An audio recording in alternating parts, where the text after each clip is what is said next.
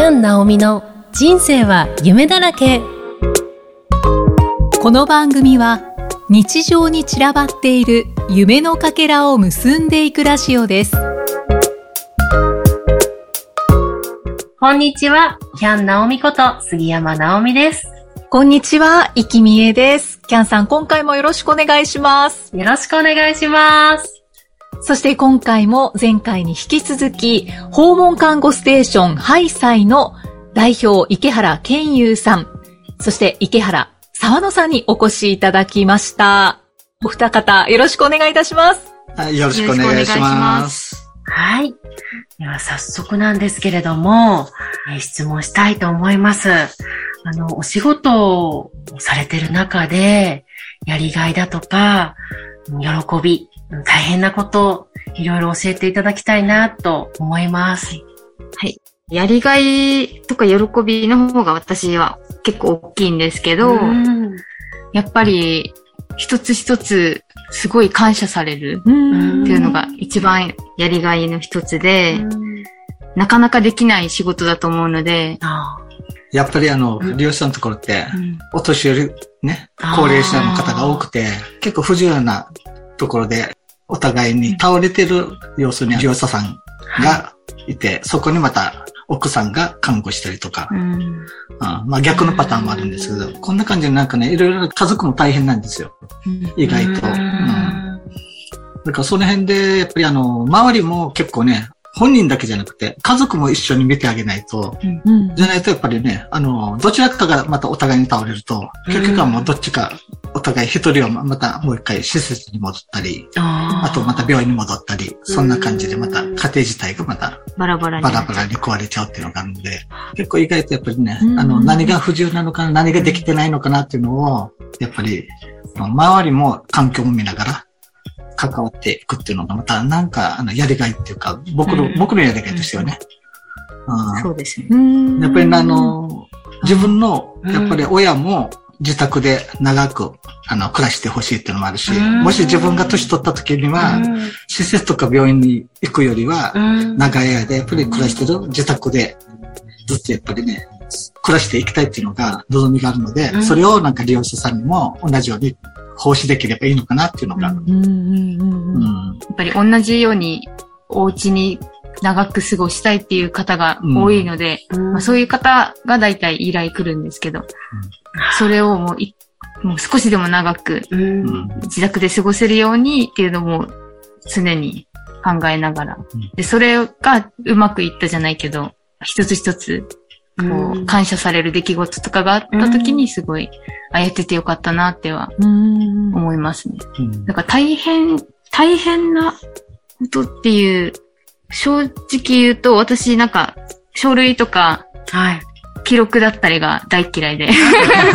だから正直言うあとー、看護してるとか、仕事してる時は楽しいんですけど、はい。なんか事務所に帰って仕事しる時は、正直、ああ、もうめんどくさいな、利用者さんとこ行きたいなって思う時はあります。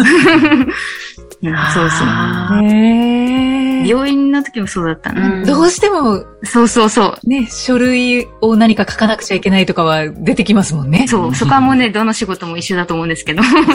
はいはい。じゃあもうお仕事自体はお二人とも大好きなんでしょうか？そうですね。ねやっぱ好きですよね。スキル、だから多分ここまでやってこれてるっていうのもあるんですけど、やめたいなっては一回も思ったことないので、すごーい。素敵ですね。素敵ですね。うんあのー、ちょっと一つ思い出しちゃったことがあるんですけど、はい。さっきあの、沢野さんが、あの学生で看護体験であ看護師になられたっておっしゃったじゃないですか。実は私も看護体験したことあるんですよ。あ、そうなんですね。すごい思い出したんですね。一日だけやったんですね。うんで、それで、私だけなぜか病院じゃなくて、利用者さんのお宅に行くっていう、ええ連れて。またレアなはい。それで自転車こいで行ったんですけど、ええ、訪問看護体験みたいな。そうですね、えーそうなりますよね。なかなかないですよね。であの、す白衣着せていただいて、す自ごい。転車で行ったんですけど、その時に、やっぱりこう、まあ、高校生だったっていうのもあるんですけど、実際、その、手助けを必要とされてる方の看護をするっていうのをそばで見せていただいても、特に何もできなかったですけれども、見せていただいて、わ、こんなとっても重要な仕事があるんだってすごい思って、うん。私はその瞬間に、あ、私ではこれはできないって、あー。もうそこでこう、きっぱり思って、そっちの道には行かなかったんですけど、それの体験があったのえでー、すごい。なんかレアだと思います。あの 最初って大体病院とか、うん施設に体験行く、行ってそこで看護師目指すとか、あなんかそういう人が多いと思うので。ー。はい。なんか一緒に応募したその友達、みんなはそちらに行ったんですよ、えー、施設すごいレア。あなたこっち、一緒にそれで行って。で、その体験をしたので、うん。前半と今もお話伺ってて、大好きって、あの、やっぱりこう命の現場を見せてもらったので、その命に携わるお仕事の現場を大好きっておっしゃれるお二方が、私すごいなと思ってこう、うわーって今思いながら聞いてしまってて。最初に病院で働いてたっていうのが大きいのかなって思うんですけど。なんか病院の方が正直大変だったので、あ、そうなんですね。なんか忙しすぎて、病院にいると忙しくて、時間がないからやってあげたいケアができないんですよ、うん正直。そういう方多いと思うんですけど、もう時間に追われすぎて、毎日残業して、それでもここまでしかやってあげられなかったっていうのがうん。結構多かったので、それが訪問看護になると、うん。一人にかけられる時間が決まってるので。手厚くできるって言ったらいいんですかね。うん。病院だと一人で10人見てたんですけど、そうそうそう5人、6人とか。うん。それを訪問だと1対1でうんケアができるので、うん。時間。ちょっとね、ちょっと時間伸びてもそう。すごいやりがいはこっちの方がありますね。ああ。じっくり向き合えるんですね。そう、そうそうなんですよ。うんなんか、あちこちでナースコールなって、うん。とか、あ、もう病院だと、うんこの人のケアしてる時に他のところから呼ばれるとか、で、もうごちゃごちゃになるんですよね。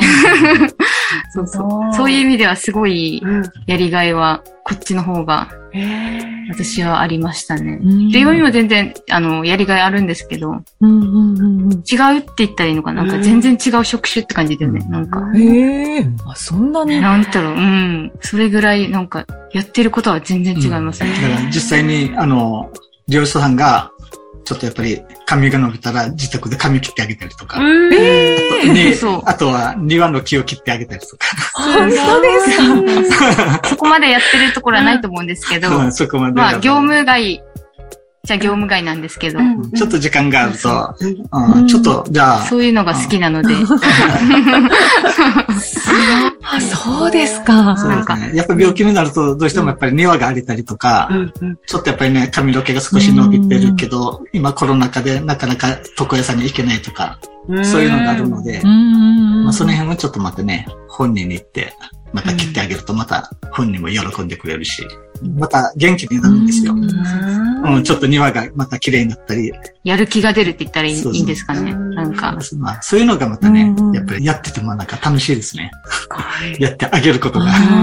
全体をそうそう。ね見られてるっていうのが。でも本当になんか、病は気からとかいうのあると思うんですけど、うん。本当に気持ちが落ち込んでるとう、ん。病状が悪化するじゃないけど、あーなんか感じる時があるので、うん。やっぱこういう周りから綺麗にするとうん、ちょっと気持ちが明るくなることで、うん。病気に対する考え方、向き合い方も多分変わってきてうん、ちょっとうん歩いてみようかなとか、うん。そういうやる気にもつながると、我々の考えです。それを自分は父から教わって、あ、すごいいいなと思って、それを続けていきたいなっていうのをずっと思ってますね。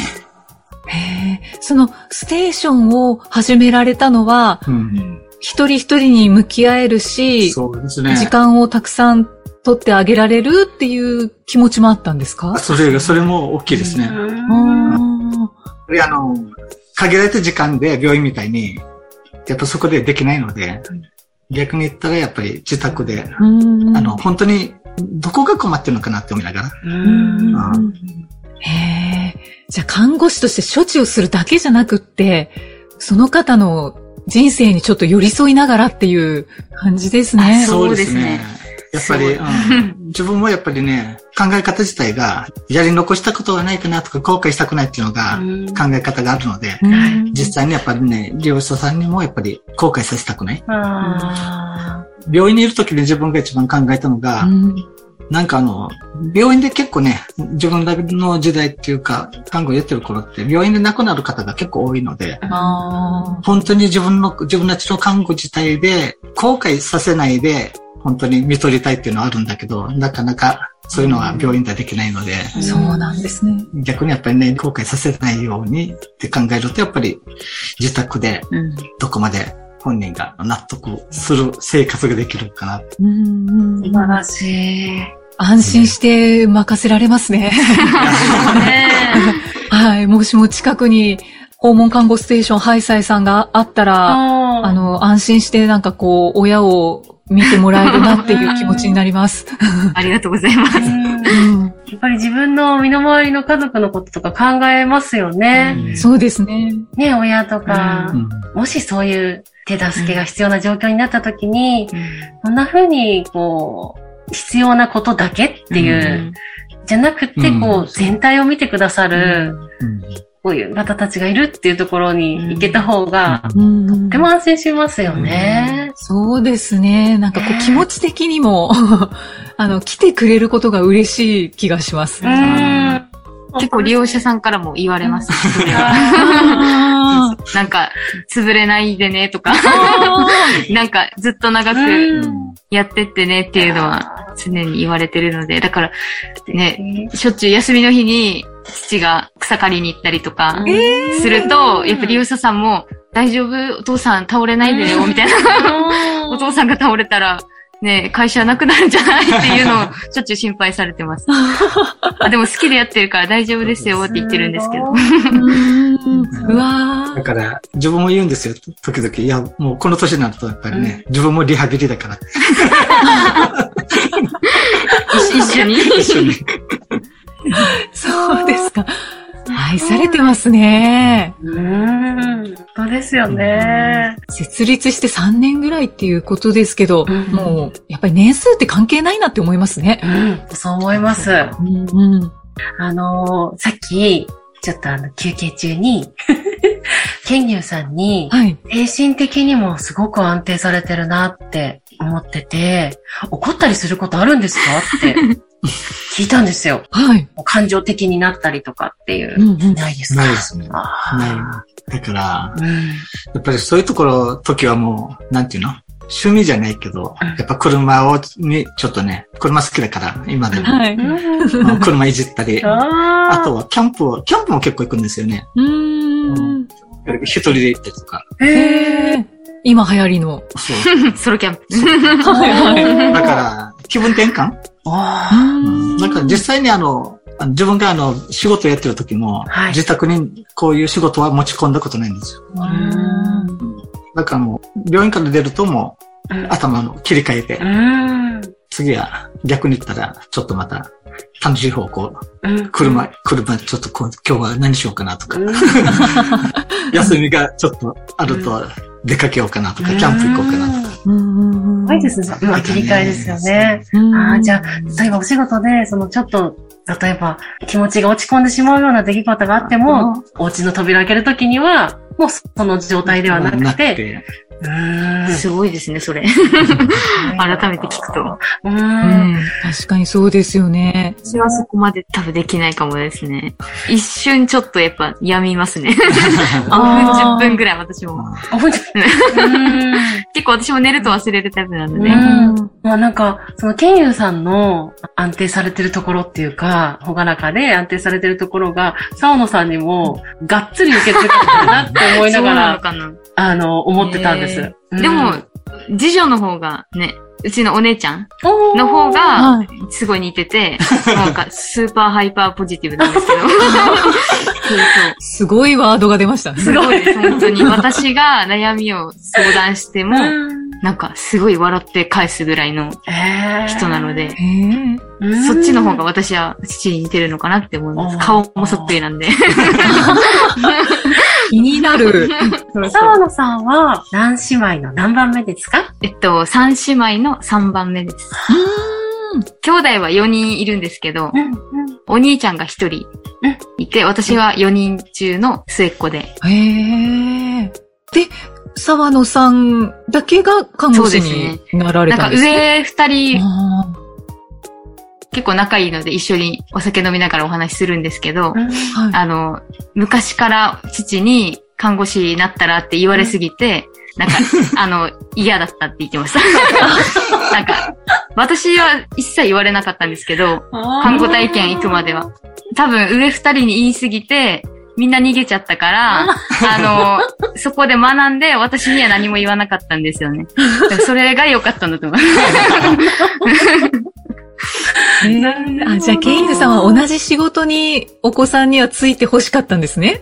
あやっぱりね、やりがいがあったからうん自っていう分がちょうど看護の方で、40、30代後半から40代くらいの時がちょうど娘とか、中娘なんか。が中学校か小学校と中学校ぐらいかな。うんうんうん。その時って自分もやっぱり看護には少し結構やりたいこととか、看護の良さとかが分かってたので、ああ。その時にちょうど多分上の二人が進路相談とか、そういう。重なった時にすごい言われすぎて、なんか、絶対なるもんかって言ってならなかったって言ってました。あ、そうですか。でも今になったらなっとけばよかったなって次女は言ってたんですけど。もへえ。じゃあ、ちょっとタイミングが合わなかったんですね。う顔合わせるたんびに言われてたって言ってました。熱意が。そうそうあんまりね、あの皆さんに言いたいのは子供にはあんまり言わない方がいいですよっていう。さらっと、さらっと話すぐらいがね、そうですね。いいんだと思います。そう聞かれたら話すぐらいがいいかそうそう、ぐらいがいいと思います。ああ、でも大好きなんだな、この看護師のお仕事がっていうのがうん今のでうん伝わってきますね。あ、よかったです。ありがとうございます。だからね、好きな仕事をね、進めたんですけど。うん 伝わってなかったの。あの、お父さん、娘さんで一緒にお仕事をされているということなんですけど、はいこのご家族でお仕事をする良さっていうのはどんなところにありますか？なんかあります？あの良さ。まあ自分はやっぱりね、あの、漁師さんのこととか、いろんなことで、自分だけができないのは、また娘には頼みやすいっていうのがあるし。うーん。そっかそっか。他の理由、他の。うん。やっぱり、他のスタッフに、やっぱりね、自分の思い伝えて、ちょっと、このしてやったらって言って、言うとなんか押し付けにうんなってしまうのかなっていうのがあるんだけど、家族だとそれ家がお互い言いやすいうん、相談もしやすいっていうのもあるかもしれない。ああ。なるほど。私もそうですね。普通の上司だと聞けないことをうん、父には聞けたり、あああ。お互い相談はしやすいのかなって思いますね。うーん。ーいい関係ですね。そうですよね。ね親子関係がうんいいからこそ相談できるっていうう。んいい、いうんいんだって。当事者はどうなんでしょうか？まあいいんでしょうね。悪くはないと思います。そうですよね。そうですね。はい。外側から見ててとても、うん、ええ仲良しに見えます。うん。笑顔が本当お二人とも素敵な。すごいってこう。あ、ケンユさんあのさっき、うん。すごい切り替えが上手っていう話をお伺いしてて、車のお話ちょっとしてもらったんですけど、普通車ってこうお掃除、中とか見ないじゃないですか、イキさはい、はい。ん。どうですか？エンジンの中。エンジンの中とか見ます見ない見ですよね見。ないですよね。見ないんじゃないでしょうか。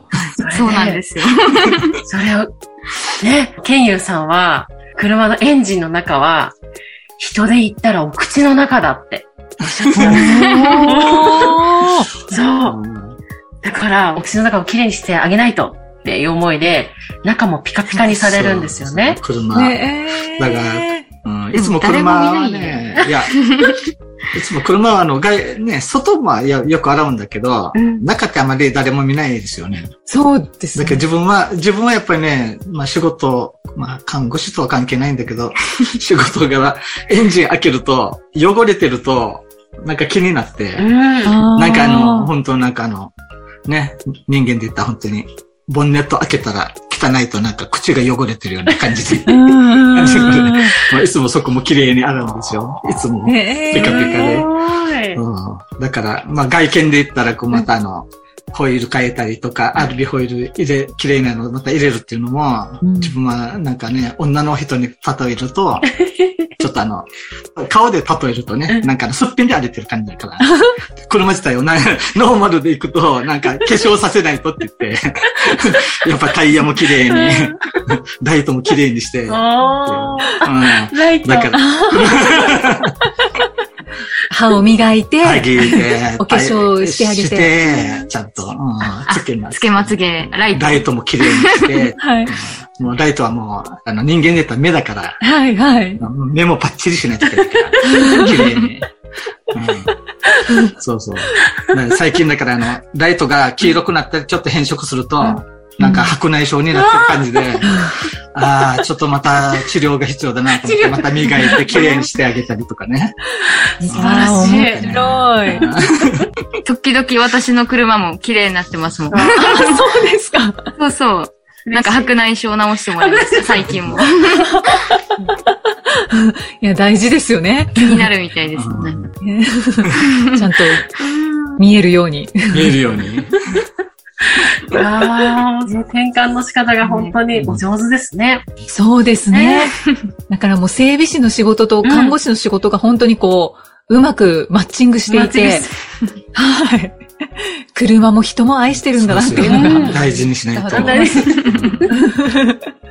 車買い替えようかなと思ったら本当に壊れちゃったりしてね、車が。あやっぱ車も考えてるんだろうなと思って。伝わっちゃってるんですね、うん車に。車あ、ね、そういうことですね。一心伝心だ。じゃあ、あのー最後によろしければ、ケンユーさん、沢野さん、お聞きになっているリスナーの皆さんに、一言メッセージというのもちょっと難しいかもしれないですけれど、何か、こう、お伝えしたいことがありましたら、お願いします。懐かしいね。なん社長か、うん。いやー一応、まあ、まあ、過訪問看護してて、やっぱりね、あの、まあ、さっきも言ったんだけど、やっぱりあの、りょうさんに対してね、やっぱりなんかな、後悔させたくないという気持ちはあるので、うん。やっぱそういう気持ちでね、やっぱり他のところもやってくれれば一番いいのかなど うだろうね。と思いますね。難しいと思うけど。けどそういう仕事もあるっていうのも、皆さんが知っていただけて、うん周りに話してくれるといいかなって思います。うんうんそうですね。素敵です。確かに、訪問看護ステーションっていうのを、うんうん、初めて聞いたような気がするので、こう、どういうことをされているのかっていうのを知ることができてよかったです。はい。よかったです、本当に。ありがとうございありがとうございます。はいありがとうございます。訪問看護ステーションハイサイさんについては、ぜひ Google で検索をしてみてください。そして、インスタグラムも近日開設予定だということです。そして、えーこの番組ではメッセージやご感想をお待ちしています。エピソードの説明文に記載の URL からお気軽にお寄せください。ということで、2回にわたって、訪問看護ステーションハイサイの池原健優さん、池原沢野さんにお越しいただきました。健優さん、沢野さん、ありがとうございました。ありがとうございました。た。貴重なお話を聞かせていただいてありがとうございます。さあ、キャンさん、はい。2022年4はい。月からスタートしました。はい。キャン・ナオミの人生は夢だらけ。今回が今年最後の配信になるんですよね。そうなんですよね。はい。なんか、年末なんですね。そうなんですよ。は びっくりです。い。今年を振り返ってみていかがですか、そうですね。まずあの、イキさんとの出会いからも、ミラクルだったので、そうですね。ねえ。で、一つ一つ、こうしよう、ああしようってこう、動いてきて、そしたらこう、あれよあれよと流れに乗って、うん。今に至るんですけれども、本当にいろいろとありがとうございました。ここちらこそです。ありがとうございます。はい。ねやっぱりあの番組のスタート時に、キさんにもね、お伝えさせていただいてた、いろんな方、ゲストをね、お呼びして、はい。今日もね、こう、ケンユーさん、沢野さんに出ていただいて、やっぱりそのお仕事の部分っていうだけをお聞きしたら、すごく目を向けるところによっても、大変な部分だけお話聞くと、わーって思うこととかもあると思うんですけど、それをうん。すごく生きがい、やりがいがあるって、こう、思いで活動されてる方たちのお話をこうやって聞けることが、すごく宝物だなって思ってるんですよね。そうですね。あのーうんうんやっぱりこう、聞いてくださった方が、そのお話から何か一つでも、あ、すごいなとか、私も頑張ろうっていうエッセンスになったりとかして、ね背中を押してもらったりとかしたら、すごく素敵なことだなってうん思ってます。はい。はい。そこが、この番組を始めた目的ですもんね。そうですね。はい。はい。なので私も来年もいろんなお話を聞いてエッセンスをいただきながらはい進んでいきたいなと思ってます。はい。そうですね。お話を聞いて、はい。私とキャンさんも エッセンスをいただきながら、はい。リスナーの皆さんにも エッセンスが届くようにはい。配信していきたいですね。そうですね。よろしくお願いします。そしてね、あの、聞いてくださってるリスナーさんからのお便りもすごく嬉しいですし、そうですね。ねえ、なんかあの大事に聞いてくださってる方もいらっしゃって、本当にその応援がパワーになってるので、またお便りもお待ちしております。はい。はい。来年も、2023年もどうぞよろしくお願いしよます。ろしくお願いいたします。えー来年2023年は1月2日月曜日に配信となりますので、来年もどうぞお楽しみください。はい。では最後は、キャンさんの曲で締めましょう。はい。では聞いてください。キャン・ナオミで光。それでは皆さん、良い良いお年を